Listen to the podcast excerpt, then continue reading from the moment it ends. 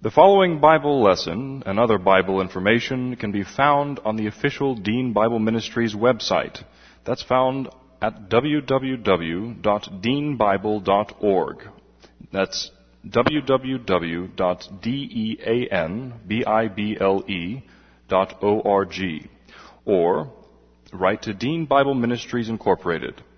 That's at address 5868 Westheimer, W E S T H E I M E R, number 461, Houston, Texas 77057. Dr. Dean is the pastor of West Houston Bible Church. And now, here's Dr. Dean with the Bible lesson. And this is the record that God has given to us eternal life, and this life is in His Son. He who has the Son has the life. He who does not have the Son of God does not have the life. He who believes on him is not condemned, but he who believeth not is condemned already because he has not believed in the name of the only begotten Son of God. For there is no other name under heaven given among men whereby we must be saved. For by grace you have been saved through faith, and that not of yourselves. It is the gift of God, not of works, lest any man should boast. For I am persuaded that neither death, nor life, nor angels, nor principalities, nor powers, nor things present, nor things to come, nor height, nor depth, nor any other created thing is able to separate us from the love of God which is in Christ Jesus our Lord. For of him, and through him, and to him are all things, to whom be the glory forever. Amen. Before we begin our study this uh, evening, we need to make sure we're in fellowship. Give you a few moments of silent prayer to use 1 John 1 9 if necessary to make sure you're in fellowship, ready to focus on the study of God's Word this evening and to worship Him through the teaching of the Word of God. Let's pray.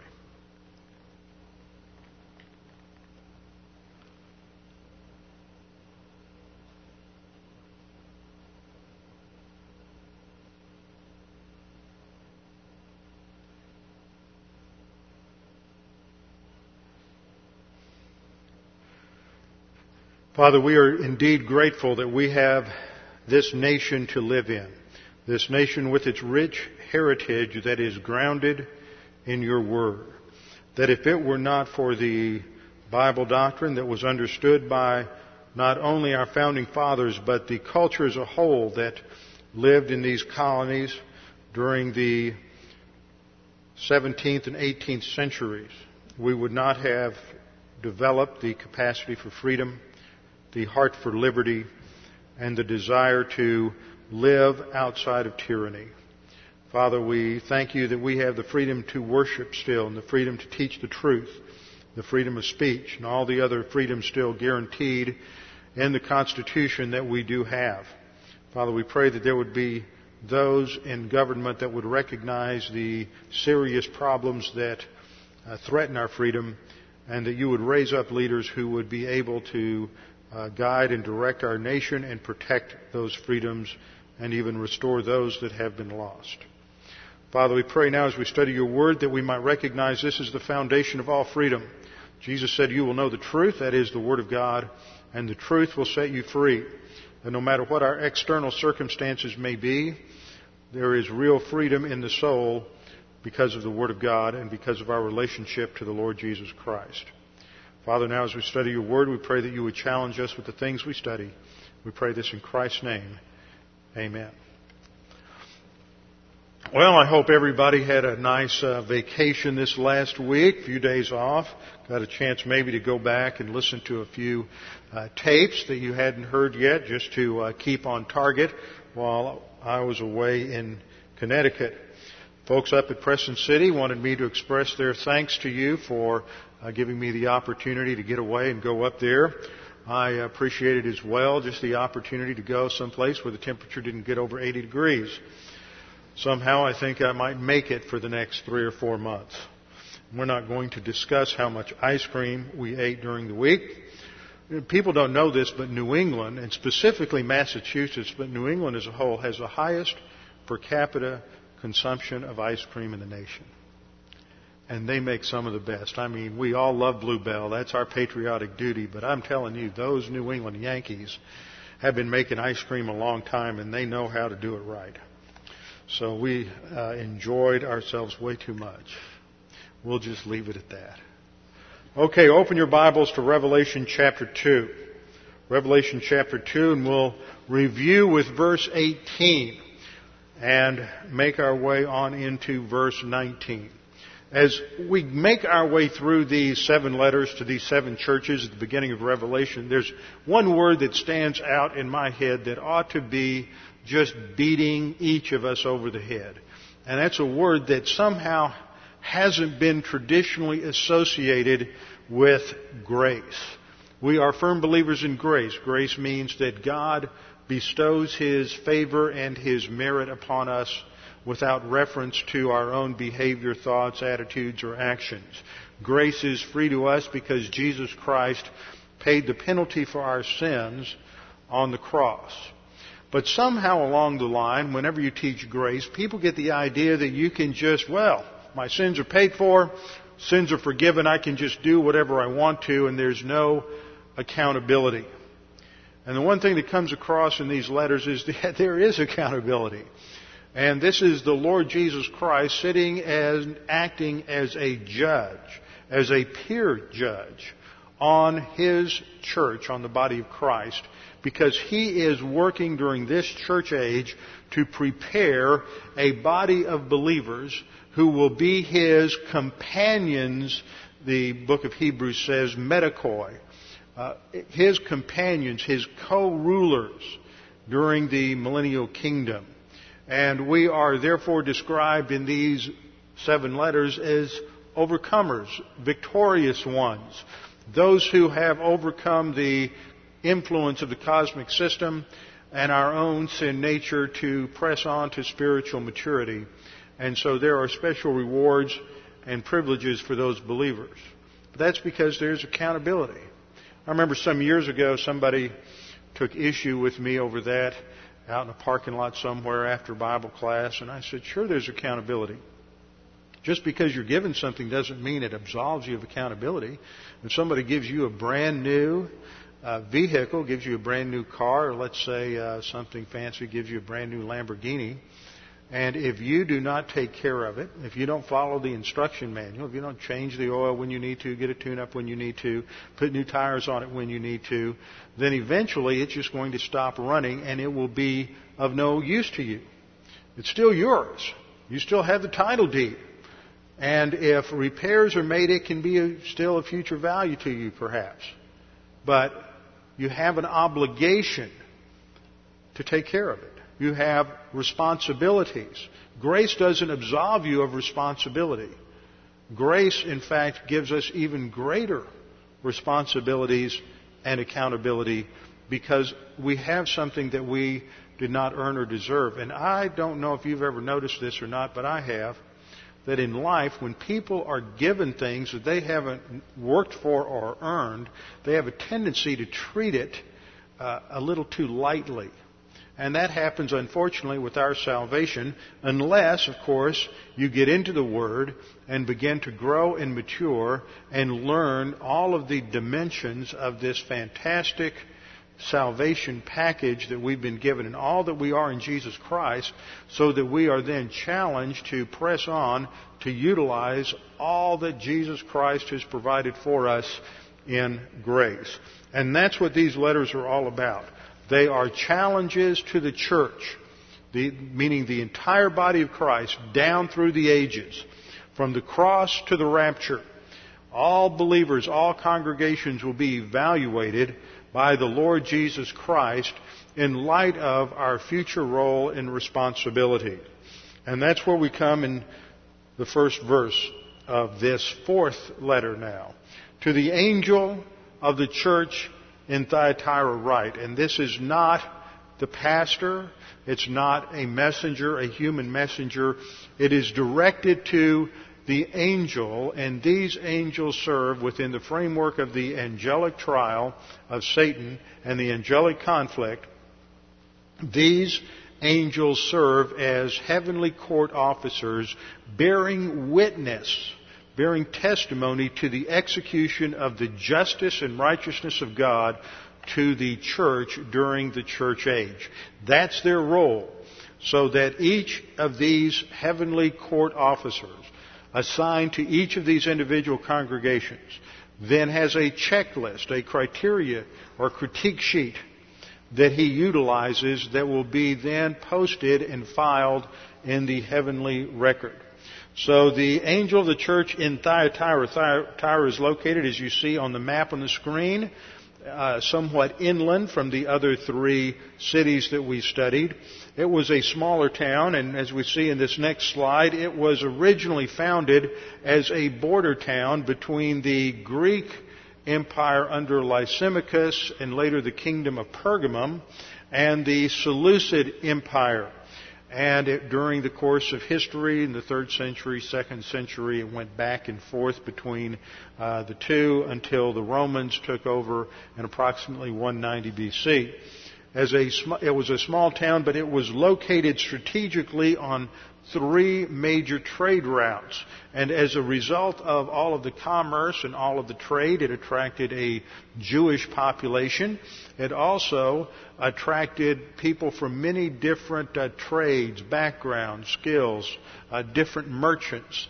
And they developed various guilds. And each of these guilds, we would call them unions today, but each of these guilds was associated with some god or goddess, a patron god or goddess in the Greek pantheon.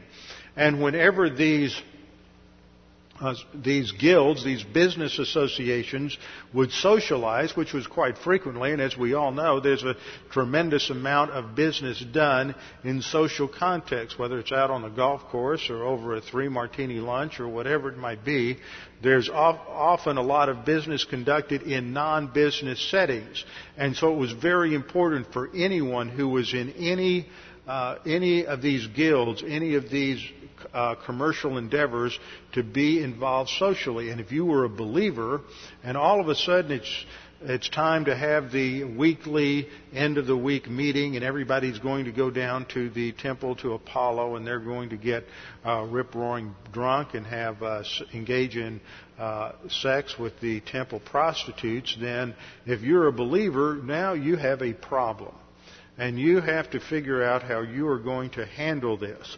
And the way that many believers handle uh, cultural conflict between their Christian belief and the pressure from the culture is simply to say, well, you know, the Lord's going to understand. I'll use 1 John 1 9, uh, rationalization, whatever it may be, rather than sticking their head up and having it lopped off, and which was a real possibility in the ancient world.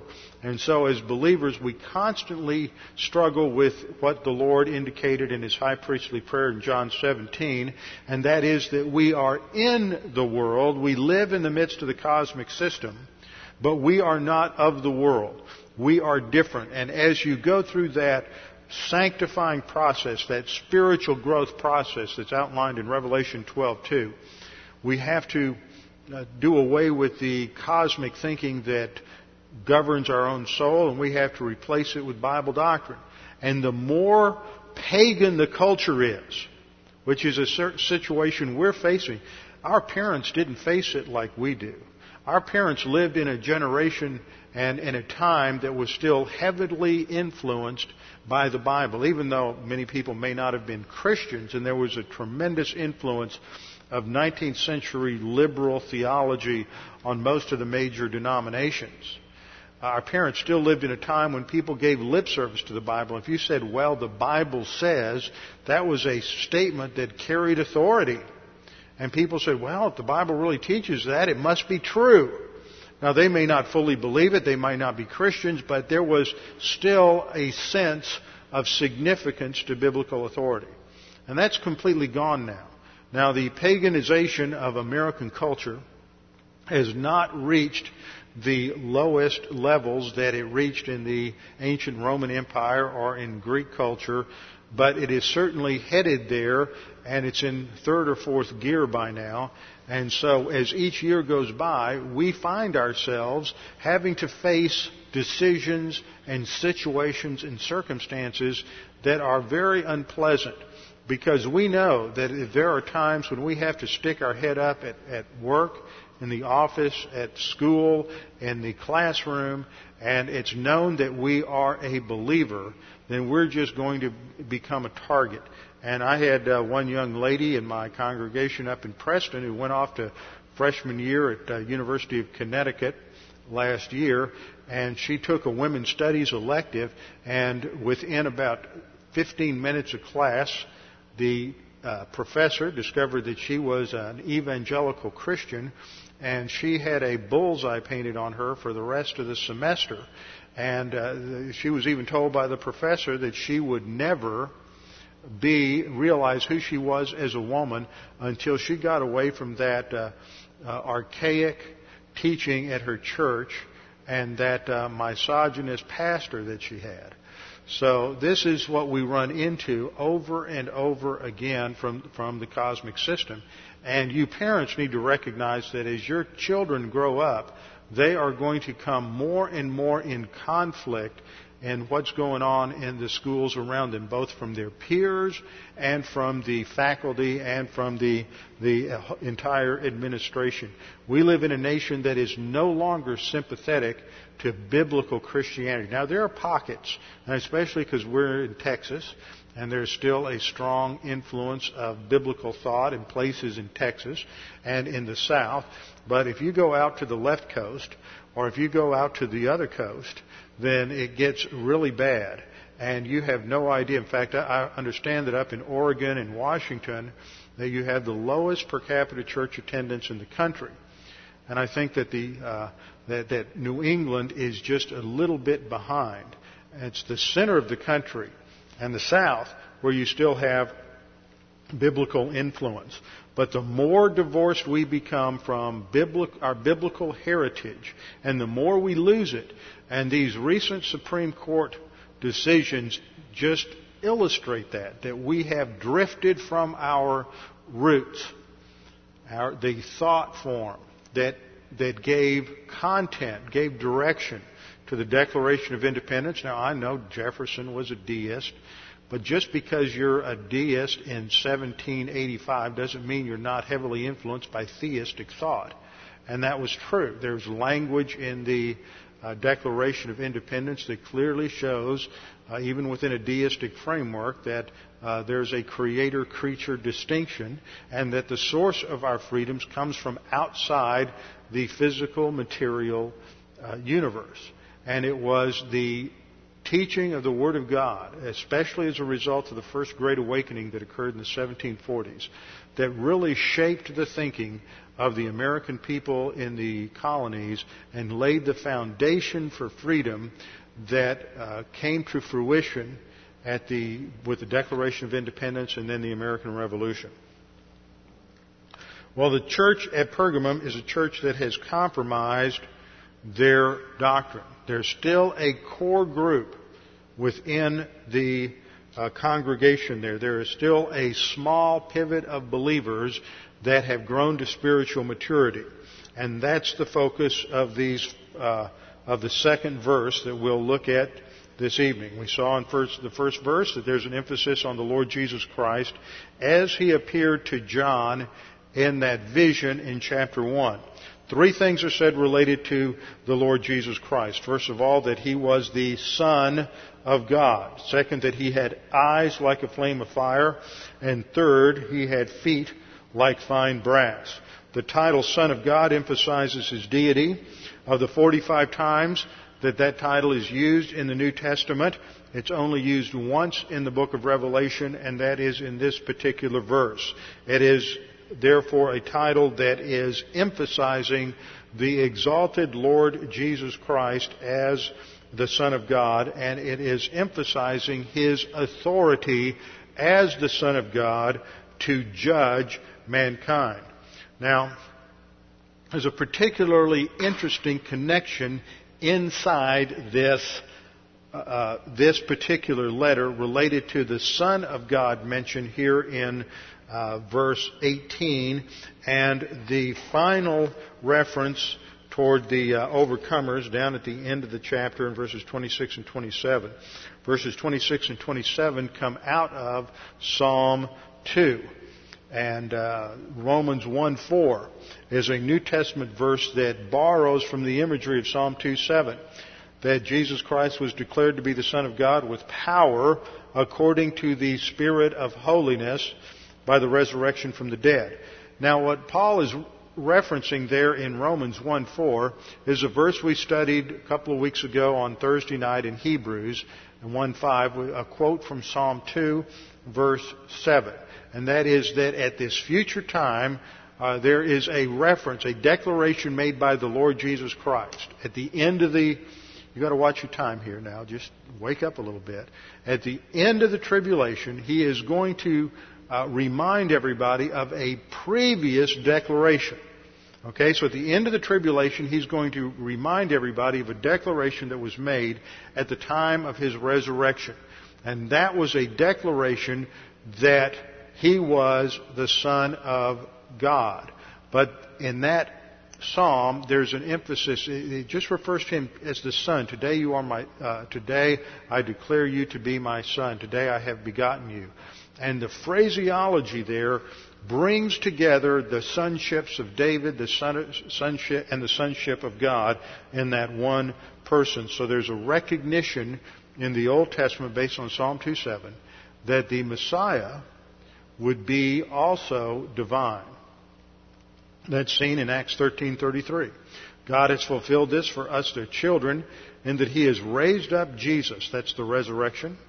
As it is also written in the second psalm, you are my son, today I, and literally from the Hebrew it should read, today I declare you begotten. It's not that this is when he was begotten, but there was a declaration made there with reference to who Jesus Christ was. That's what Romans 4 refers to. Declared to be the Son of God with power. So this all connects together as background for understanding uh, this letter to Thyatira. Now Psalm 2.8 says, Ask of me, this is the Messiah speaking, or this is the Father speaking to the Messiah, ask of me, and I will give you the nations for your inheritance and the ends of the earth for your possession. You shall break them with a rod of iron. You shall dash them to pieces like a potter's vessel. Those verses are quoted in Revelation chapter 2, 26 and 27 at the end of this particular epistle. Now, what does all that mean? What all of that means is that there is an inherent unity in this particular uh, evaluation report. The vision of the Lord Jesus Christ is focuses on his being the Son of God, so that there is a connection made internally with our future position to rule and reign as joint heirs with him and in the millennial kingdom. The next thing that's said is that he had eyes like a flame of fire. And that is a picture of judgment. Uh, the eyes are a picture of knowledge. His eyes were like, it's indicated again in Revelation 19:12. His eyes were like a flame of fire, and on his head were many crowns. He had a name written that no one knew except himself. And the point of this verse, at least all that we want to cover here, is that Jesus Christ, when He returns at the second advent, is coming in judgment. And so He knows who is to be judged and what the basis is, and that is the emphasis of the eyes like a flame of fire. Then there is a reference to the fact that His feet are like fine brass or burnished bronze in some translation. Actually, it's a bright shining metal, and we don't really know what it was. But the idea is that it's gone through a purification process. And the emphasis is that the Lord Jesus Christ went through that purification process during the first advent when he came to earth in hypostatic union. He was undiminished deity, united with true humanity. And during the period of the incarnation, he went through many different tests, many different tests of adversity and prosperity, giving the opportunity to apply the doctrine that he learned, to apply Scripture to all of these circumstances and situations. And it was, as the writer of Hebrews says, through these things that he suffered that he was matured or perfected in his humanity. And so that's the emphasis of this last part. So that whole imagery we saw last time focuses on his role as a judge. He is coming to evaluate the church. Then we come to the next verse, Revelation 2:19. Now in this verse we have to address one of those uh, technical little issues known as textual criticism that there's some difference in the Greek manuscripts. As I pointed this out before, and just to boil it all down to something that's fairly simple to understand, there are well over 5,000 either whole or incomplete manuscripts of the Greek Testament, New Testament. We have more documentary evidence of what was stated in the Greek New Testament than we do anything else.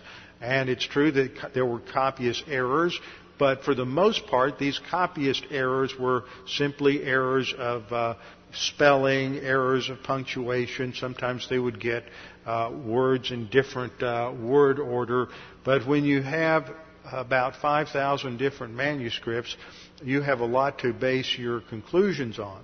But in the study of textual criticism, which is the science of comparing these manuscripts, weighing the evidence, trying to determine what the original uh, reading was, there have been a couple of different theories that uh, set forth that have been popular in the last hundred years or so. The one that was, we'll start with, is was called the uh, Textus Receptus, or the TR. The TR was what was used to translate the King James Version. And the TR was made up of about eight or nine Greek manuscripts. That's all they had at the time. Eight or nine Greek manuscripts, and they weren't very old. So in the 19th century, 150 to 200 years ago, when they began to discover some more uh, ancient manuscripts, manuscripts that predated the Textus Receptus by as much as seven or eight hundred years, then scholars came along and said, well, these older documents must be more accurate. And so they set forth a theory that older was better. But as I pointed out before, if you have something written in the third century that's a bad copy of something written in the early second century, and you have something written in the a manuscript dated to the seventh century that is a perfect copy of a manuscript written in the early second century, what's better? The older one or the more recent one? What's the more recent one? Because it's an accurate copy. So there was a flaw there, and, and nevertheless, scholars really debate this. Many different issues are involved in this, but most of the modern translations, New International Version, New American Standard Version, New Century Bible, all but the New King James, are all based on this older is better theory. In the mid 20th century, another view of textual criticism came forward called the majority text view. And this was the view that the reading that was in the majority of documents was the best reading. And uh, there's a lot more to it, believe me, than what I've said, but I've tried to boil it down, make it as easy to understand so we can see what's going on here. Revelation 2:19 in the New King James Version reads like this: I know your works, love, service, faith, and your patience. Notice the word order: works, love, service, faith. Also notice that these are listed with nothing but a comma between the nouns. I know your works, love, service, faith, and your patience. And as for your works, the last are more than the first. Then if you compare that with the New American Standard Bible, it reads, I know your deeds. Deeds, works, that's a judgment call on the translation for Aragon. That's not the issue. I know your deeds and your love and faith and service and perseverance, and that your deeds of late are greater than at first. Notice the difference. It's a different word order. You go from love, service, faith, and patience to love, faith, service, and uh, perseverance or endurance.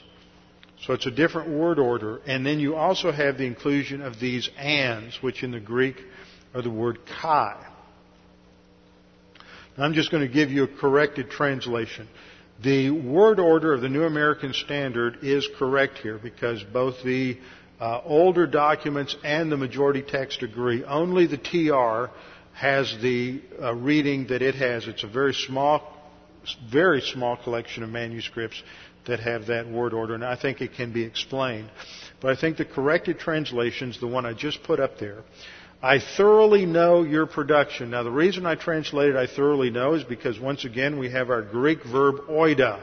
And when applied to God, oida indicates complete and total intuitive knowledge. It indicates His omniscience. And so it's a thorough knowing that the Lord Jesus Christ knows everything there is to know about you. Everything there is to know about this church or any church. There is nothing hidden from that uh, perspicuous glance of the Lord Jesus Christ. So He knows everything there is to know about us. He knows our production. That's how I prefer to translate that word, not works. For some people, works has a connotation of something you're trying to earn. For other people, deeds uh, is less uh, specific. So it's production, that which is produced in our spiritual growth as we're advancing to spiritual maturity. So the Lord Jesus Christ says, "I thoroughly know your production."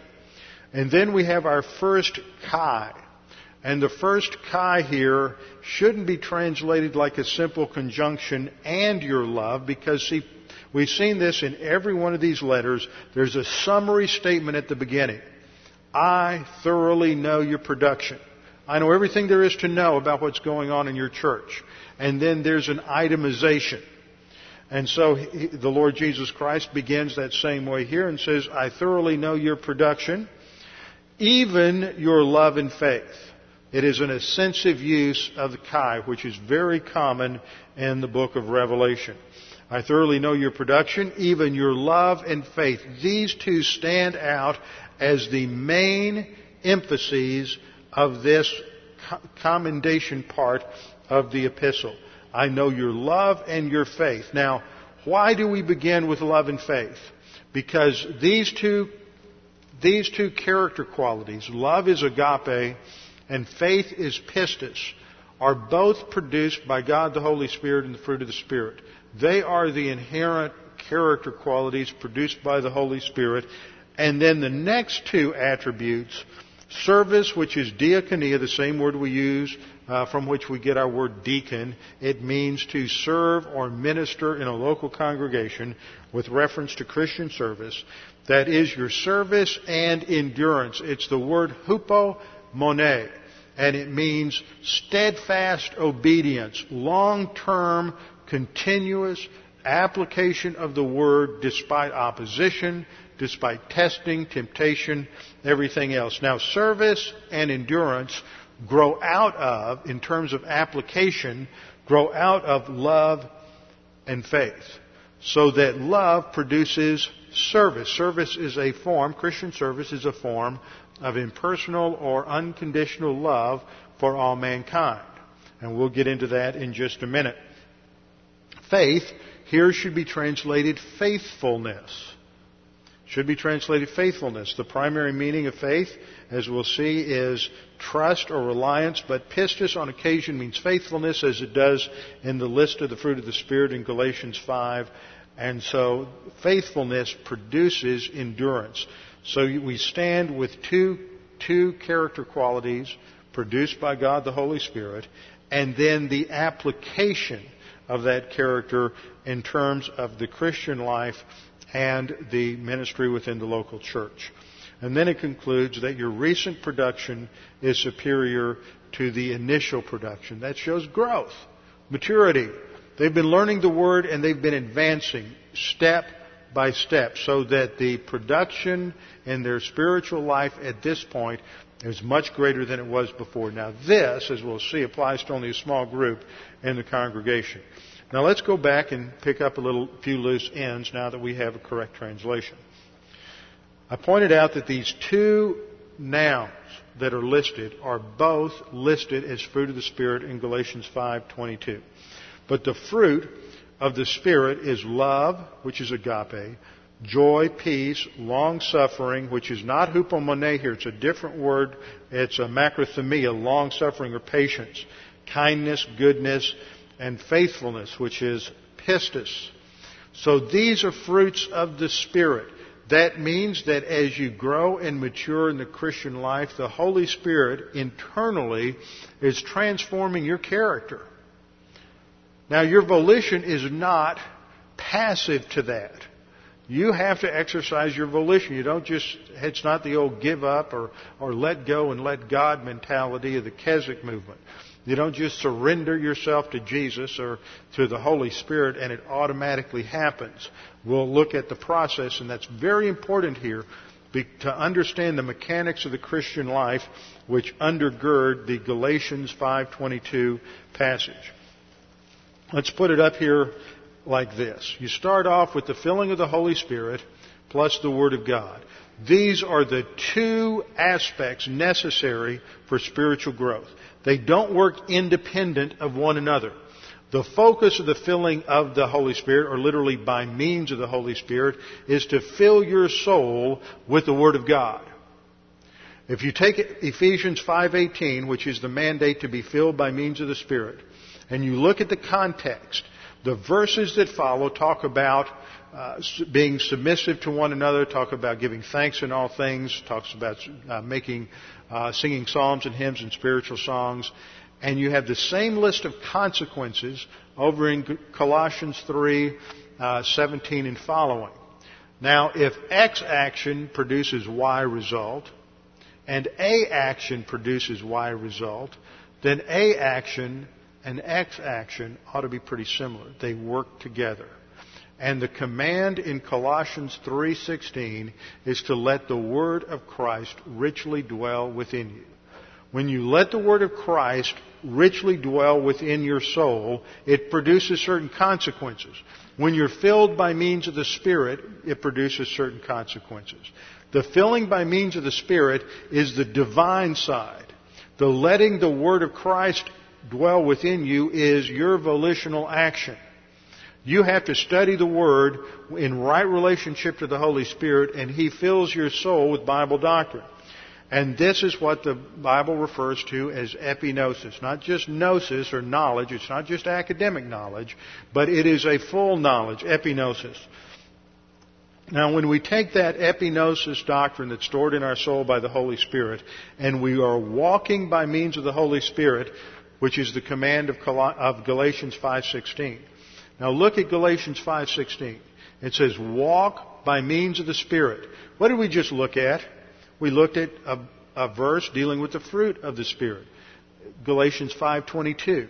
Now we don't have time to do an exposition of Galatians 5:16 to 25, but Galatians 5:16 says, "Walk by means of the Spirit, and you will not bring to completion the deeds of the flesh." Then the next two verses deal with the contrast between walking by the Spirit and the, the deeds of the flesh. The spirit wars against the flesh or the sin nature, and the sin nature wars against the spirit. Then there's a couple of verses that give you a grocery list of the characteristics of the, of the production of the sin nature. And then you have those two verses that give you the characteristics of the production of the Holy Spirit. So that's the context. If you walk by the Spirit, what happens is the Holy Spirit produces character transformation. That's the fruit of the Spirit. Now, as the Holy Spirit produces character transformation, in this instant we have two characteristics that are developed. On the one hand, love, and on the other hand, faithfulness. And in relationship to the evaluation of the church in Thyatira, the love is producing Christian service which is an aspect of our impersonal love for other believers. The faithfulness, on the other hand, is producing endurance. Now, endurance is crucial to further spiritual growth. James chapter 1, verses 2 through 4 is a verse I quote over and over and over again here. Uh, count it all joy, my brethren, when you encounter various trials or tests, because you know that the testing of your faith produces what? Hupomones, endurance. You have to be tested. Just as an athlete is tested on the field, just as a uh, someone who is a, a weightlifter tests his muscles, it's that endurance, it's the sticking with the workout over time that produces strength and growth. It's the same thing. You have to endure in that application of doctrine. It's a faithfulness that focuses on faithful study of the Word. It's a faithfulness that uh, culminates in endurance. Now, in our verse in Revelation 2:19, you see that in the TR in the King James version, it restructured the order: love, service, faith, endurance. Somewhere along the line, the scribes understood what the correct interpretation of the passage is, but because of the difficult Greek grammar, they tried to redo it so it would be clear that the love was related to service and the faithfulness was related to endurance. That explains why the word order got twisted around. But the way it was originally written was to emphasize, first of all, the character qualities, and then second, the results of those character qualities. So it should read love, faithfulness, even Christian service, or that is, uh, should read love and faithfulness, that is, Christian service and endurance. So the character that was produced in them by the Holy Spirit culminated in application in their Christian life. Now let's talk about love for just a minute. Love is one of those doctrines that is so poorly understood today because we live in such a self-centered, emotional society that we think of love only in terms of emotion. And yet when the Bible talks about love, emotion is the last thing associated with it. In fact, if you study what the Bible teaches about love, you end up thinking that emotion needs to be driven far from love. If you're going to have real love, it is non-emotional. If it's emotional, it's not stable. You know how your emotions are. One day they're up, the next day they're down. Your emotions get tossed to and fro by every wind of circumstance.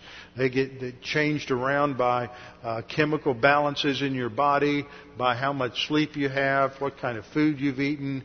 All these things change your emotions and affect your emotions. Now in Matthew 22, 36 to 39, Jesus was asked a very important question by uh, one of the uh, scribes. He said, Teacher, which is the great commandment in the law? Actually, he, the, the one who was asking the question was trying to trip Jesus up and get him to pick one commandment over another. And our Lord, of course, was too sophisticated and too uh, knowledgeable for that. And he answered in verse 37 by saying, You shall love the Lord your God with all your heart, with all your soul, and with all your mind. And that is a quote from Deuteronomy. And it emphasizes the fact that uh, we should love the Lord our God with our soul, not with our feelings, with our thoughtful part. Now, I've highlighted these three words heart, soul, and mind. They're synonyms in the passage. These are not three distinct elements of the immaterial part of man. The word heart, which is the Greek word cardia, is a word that emphasizes the innermost part of a person. Now, let's talk, talk, a minute about the word heart. We think of heart as a physiological organ that pumps and circulates blood through our body. Now, I don't think it's correct to identify that as the point of the metaphor here.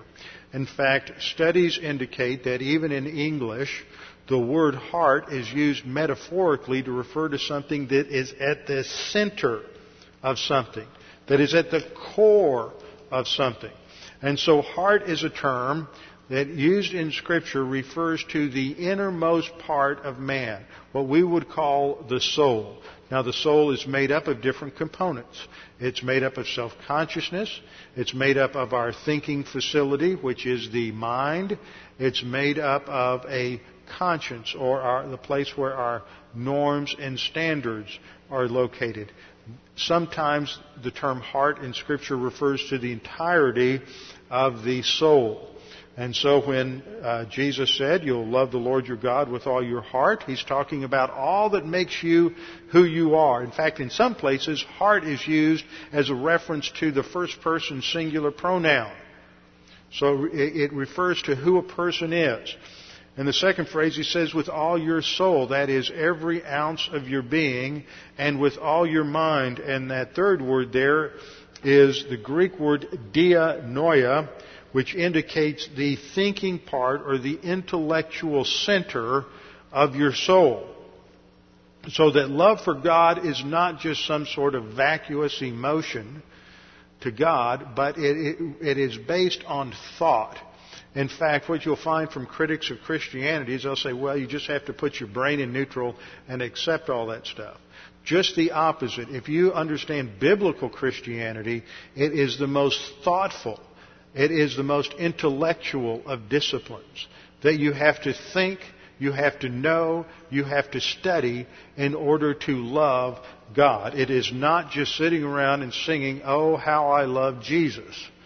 It is entering into an understanding of His thinking, which is expressed in the Word of God.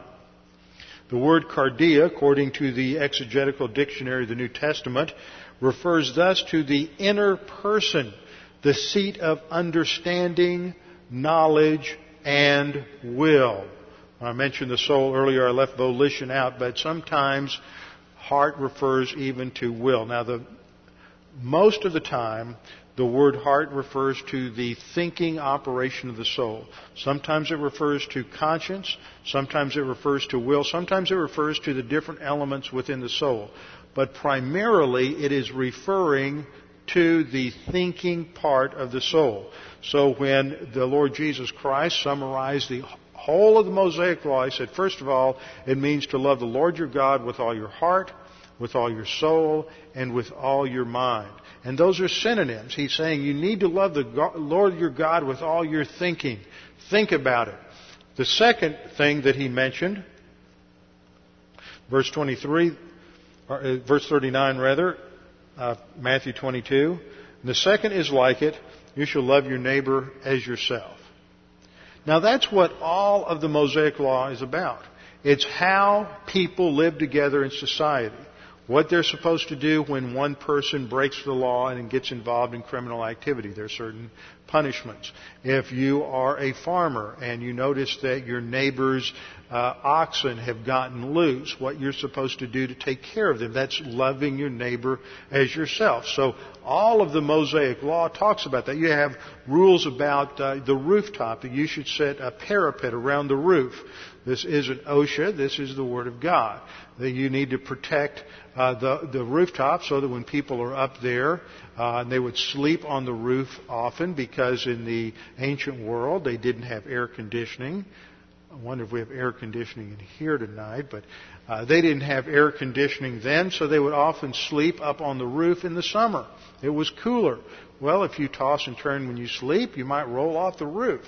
So the Mosaic Law prescribed a parapet, a rail around the roof so that, wouldn't happen. That's just loving your neighbor as yourself. But as you get into the uh, Old Testament, you realize that loving God is related to uh, a very objective criterion, and that's called obedience to the Word, keeping the Word, doing what the law says to do. Now we know the law is not for today, but nevertheless there are mandates in the New Testament, and Jesus Christ said the same thing. That if you love me, you will keep my word. So Deuteronomy 7 9 says, Therefore, know that the Lord your God, He is God, the faithful God who keeps covenant and mercy for a thousand generations with those who what love him and keep his commandments. See, they're synonymous. Deuteronomy 10:12 And now Israel what does the Lord your God require of you but to fear the Lord your God to walk in all his ways and to love him to serve the Lord your God with all your heart and with all your soul. So you obey the Lord, you love the Lord by serving Him. That's the outworking of that second commandment. You serve the Lord in terms of ministry to other believers. Deuteronomy 11:1 Therefore you shall love the Lord your God and what? Keep his charge, his statutes, his judgments, and his commandments always. How do you know if you love God? It's not by how you feel, it's by your obedience or application of doctrine. That's the criteria. So the Old Testament comes along and takes this mandate. We're to love the Lord our God, and secondly, to love our neighbors ourselves. That comes from Leviticus 19:18 also. And that mandate is then reiterated seven times in the New Testament.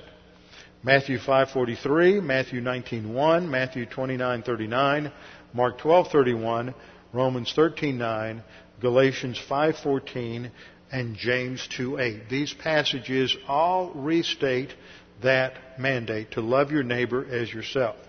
But there's a shift in the New Testament. There's a shift that takes place, and that is in John 13:34 and 35. Jesus said, "A new commandment I give to you, that you love one another as I have loved you, that you also loved one another. By this, by this act of loving one another, See, that's that application of impersonal love for all mankind, impersonal love for other believers, unconditional love. By this, you, all will know that you are my disciples if you have love for one another. Now, when I use that term impersonal love, the reason we use that term impersonal is because it means you don't need to know the other person, the object of your love. It's a person that you find uh, stranded on the side of the freeway, perhaps, or the person you are interacting with at the grocery store. You don't have to know them. You don't have to have a relationship with them to treat them in a kind way and to treat them in a biblically loving manner. This was the reason the Lord gave the parable uh, of the Good Samaritan. He found somebody who had been uh, mugged, beaten up on the side of the road, and he took him home, uh, gave him uh, clothes, cleaned him up, fed him, gave him money. Uh, that was, he didn't have a clue who that individual was. It was impersonal in the sense that he didn't know the person. It wasn't based on a personal knowledge of the uh, object of his love. Now, when we look at this commandment and contrast it with, excuse me, with Leviticus 19:18, I want you to note a couple of important differences. If we look at Leviticus 19:18, the command is the same. It's to love. You have a mandate in both passages. But the object of your love in Leviticus in the Mosaic Law is your neighbor. That is, anybody who lives next door to you, anybody who comes into your periphery, whether they're a believer or unbeliever, their spiritual status is irrelevant to this command. You're to love your neighbor. Well, what's the, what's the standard that's given here? You're to love your neighbors, you love yourself. Now this is really interesting because you see the assumption here is that everybody loves themselves. Contrary to the education philosophy in that great state of California that has imposed a self-esteem curriculum, every person loves themselves. Adolf Hitler had a high self-esteem. Saddam Hussein had a great self-esteem. The problem isn't that people don't love themselves. The problem is that they love themselves way too much. You see, when you look in the mirror and you say, oh, you know, I'm so fat, I'm so ugly, I just feel terrible about myself. The reason you feel terrible about yourself is because at the root you love yourself and you're disappointed how fat and ugly you are. See, nobody has a poor self-esteem. That's just human viewpoint garbage. The Bible, in fact, recognizes this over when it's talking about marriage in, in Ephesians chapter 5 that husbands are to love their wives as their own bodies. You see, the Lord recognizes everybody inherently puts themselves first. That's part of the sin nature. So you're to love others, put them first, not yourself. So that's the model. Now the Lord Jesus Christ jacked it all up. He said, a new commandment I give you, that you love one another. Now the one another here doesn't relate to unbelievers. Now this isn't replacing, it doesn't say you don't have a responsibility to exercise impersonal love to unbelievers, but this is a higher standard towards other members in the body of Christ. That you love one another how are we to love other believers? As I loved you, not as you love yourself. That's a, that's a low standard. The new standard is as I loved you. Now, how did Jesus Christ love us? He went to the cross and He died for our sins. He went through unimaginable agony for you so that you could have salvation. That's how we're to love other believers. You mean I have to love so and so like that? They're such a scumbag. Yeah, you're a scumbag too. As far as the Lord Jesus Christ was concerned, while we were at enmity with God, Christ died for us. While we were as obnoxious and unappealing as we could possibly be because of sin, Jesus Christ went to the cross and died for our sins. So a new commandment I give you that you love one another as I have loved you. That's the background for Christian service. Christian service isn't a basis for spiritual growth. Christian service is the result of spiritual growth, but there's nevertheless a mandate in, in, the scripture that we need to be involved as members of the body of Christ with one another, ministering to one another, ministering in the local church. That's why the local church is important. If the, the, local church and the assembly of believers wasn't important, then the Lord would have said, well, just go out there, everybody get a copy of Paul's letters and go read them on your own. You don't ever need to get together with other believers. You don't need to sit under a pastor teacher. And see, there's a lot of people who think that all they need to do is just sit with a tape recorder and they have it made. Well, they can grow and they can learn doctrine and they can advance but they can't operate like they're supposed to within the body of Christ. That's why you're given spiritual gifts, is to serve one another. And some people get the idea, well, I can serve other Christians somewhere else out there in the marketplace. That's not the intent of the Bible. The New Testament's focusing on an assembly of believers, which is where believers come together and they learn the Word of God and then they can apply that in relation to one another. Now, I know we live in a t- terrible time. Every time I travel, I hear stories, more stories about people who have gone to some place. It's a populated area, but there's not a Bible teaching church, not a grace oriented church anywhere around. I heard several stories of that this last week. But there are pockets, there are places here and there where you can find a local church. And thankfully, we do live in an era where we have the internet and we have MP3s and tape recorders and all of these other wonderful uh, things that give us the ability to listen to tape. But listening to a tape is no substitute for a local assembly. And if you're living somewhere and you and, and, there's any way for you to move and get someplace where you can be part of a local assembly where the Word of God is being taught, then that should be a priority in your life. I know that if you're in the military, some other fields, you just can't move. But it, and I know how hard it is today. It's very difficult. There's only two or three churches in Houston that teach anything close to sound doctrine. There's only three or four in the Dallas area. Only a couple now. Uh, you know, some other cities, large cities, there's no place to go. It's more and more difficult. Sometimes you'll find a small little church here or there that teaches the Word. But that's the standard that is presented in the Word.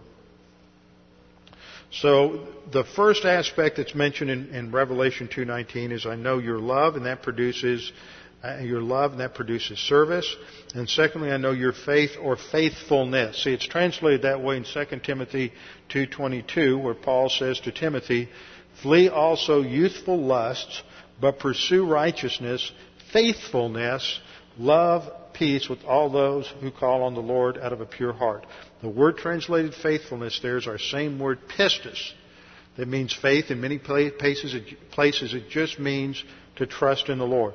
So it has that idea of faithfulness, and we need to be faithful, and that means to be consistent in taking in the Word. Day in and day out. That needs to be a priority in your life. And it needs to be a priority to be in Bible class. Whenever the doors are open. That's part of that involvement in the local church. Faithfulness also means to be consistent in the application of the Word. Consistency in being in fellowship. Consistency in application of impersonal love and Christian service. And then endurance is related to testing that. Uh, endurance is staying with it over a long period of time. Endurance is consistent application of doctrine which leads to spiritual growth and maturity. So in conclusion, a couple of points.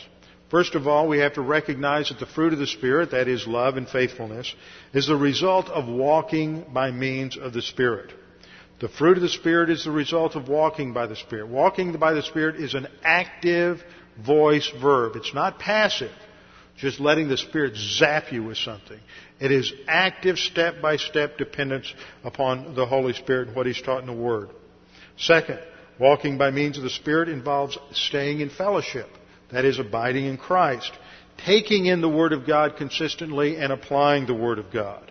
And here's the process. We have a, here's the soul of the believer. We have the outer circle is the nous or the mind. And then there's an inner core, which is referred to as the heart, the cardia. The pastor teacher communicates the word. And then the filling of the Holy Spirit makes it understandable. Notice this. The Holy Spirit doesn't, the Holy Spirit does not understand it for you. Okay? That's making your brain passive. The Holy Spirit is going to enable you to understand it. That means you have to think about it. That was the Jewish concept of meditation. You have to think about it. You have to understand it because the, at the next step you have to believe it. And trust me, you can't believe something you don't understand. Now, a lot of people nod their heads and they say, I understand what, what, what Pastor Dean said. But you know what? They don't understand it. Uh, sometimes we have to hear things for years. I know there were many things I heard at, at, in seminary, and I've heard from pastors that I say, that sounds great. But I really didn't understand it. And you can't believe something you don't understand. So that's the first decision you have to make is to think about it, to understand it. And after you understand it, then you make another decision, and that is to believe it. And when you believe it, that gnosis, See, once you, uh, once it's understandable, it becomes gnosis. Once you believe it as gnosis, the Holy Spirit transfers it into your heart, the innermost part of the soul, as epignosis doctrine, and that's usable spiritual knowledge. Doesn't produce growth. It's just usable now.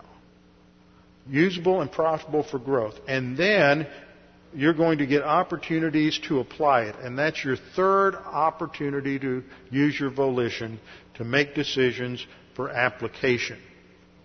When you get to that point of application, that's when the Holy Spirit uses it to produce spiritual growth.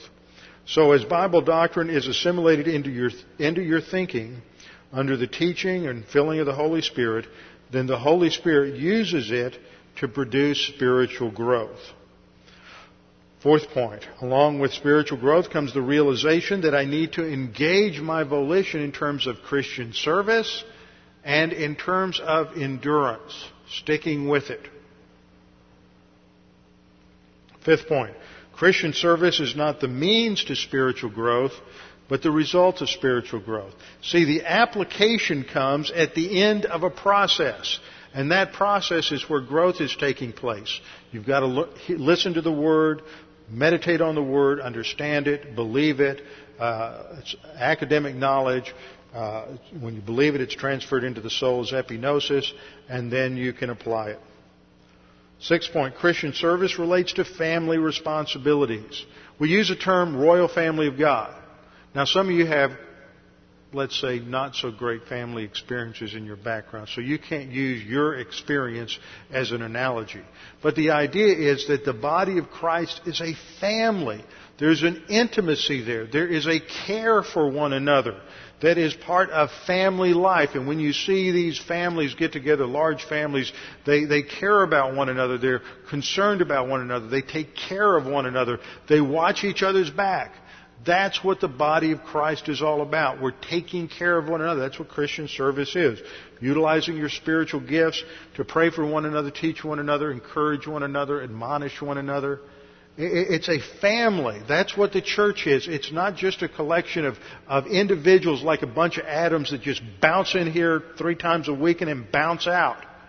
There's no family there. It is, it, there's an intimacy. That doesn't mean you have to like every believer. If that were true, I'd be in a world of hurt. There's a lot of believers out there I don't care to be around, but that doesn't absolve you of that responsibility. I know there are brothers and sisters, there are siblings that don't care a whole lot about each other in terms of like them. They're, they're, they're very different.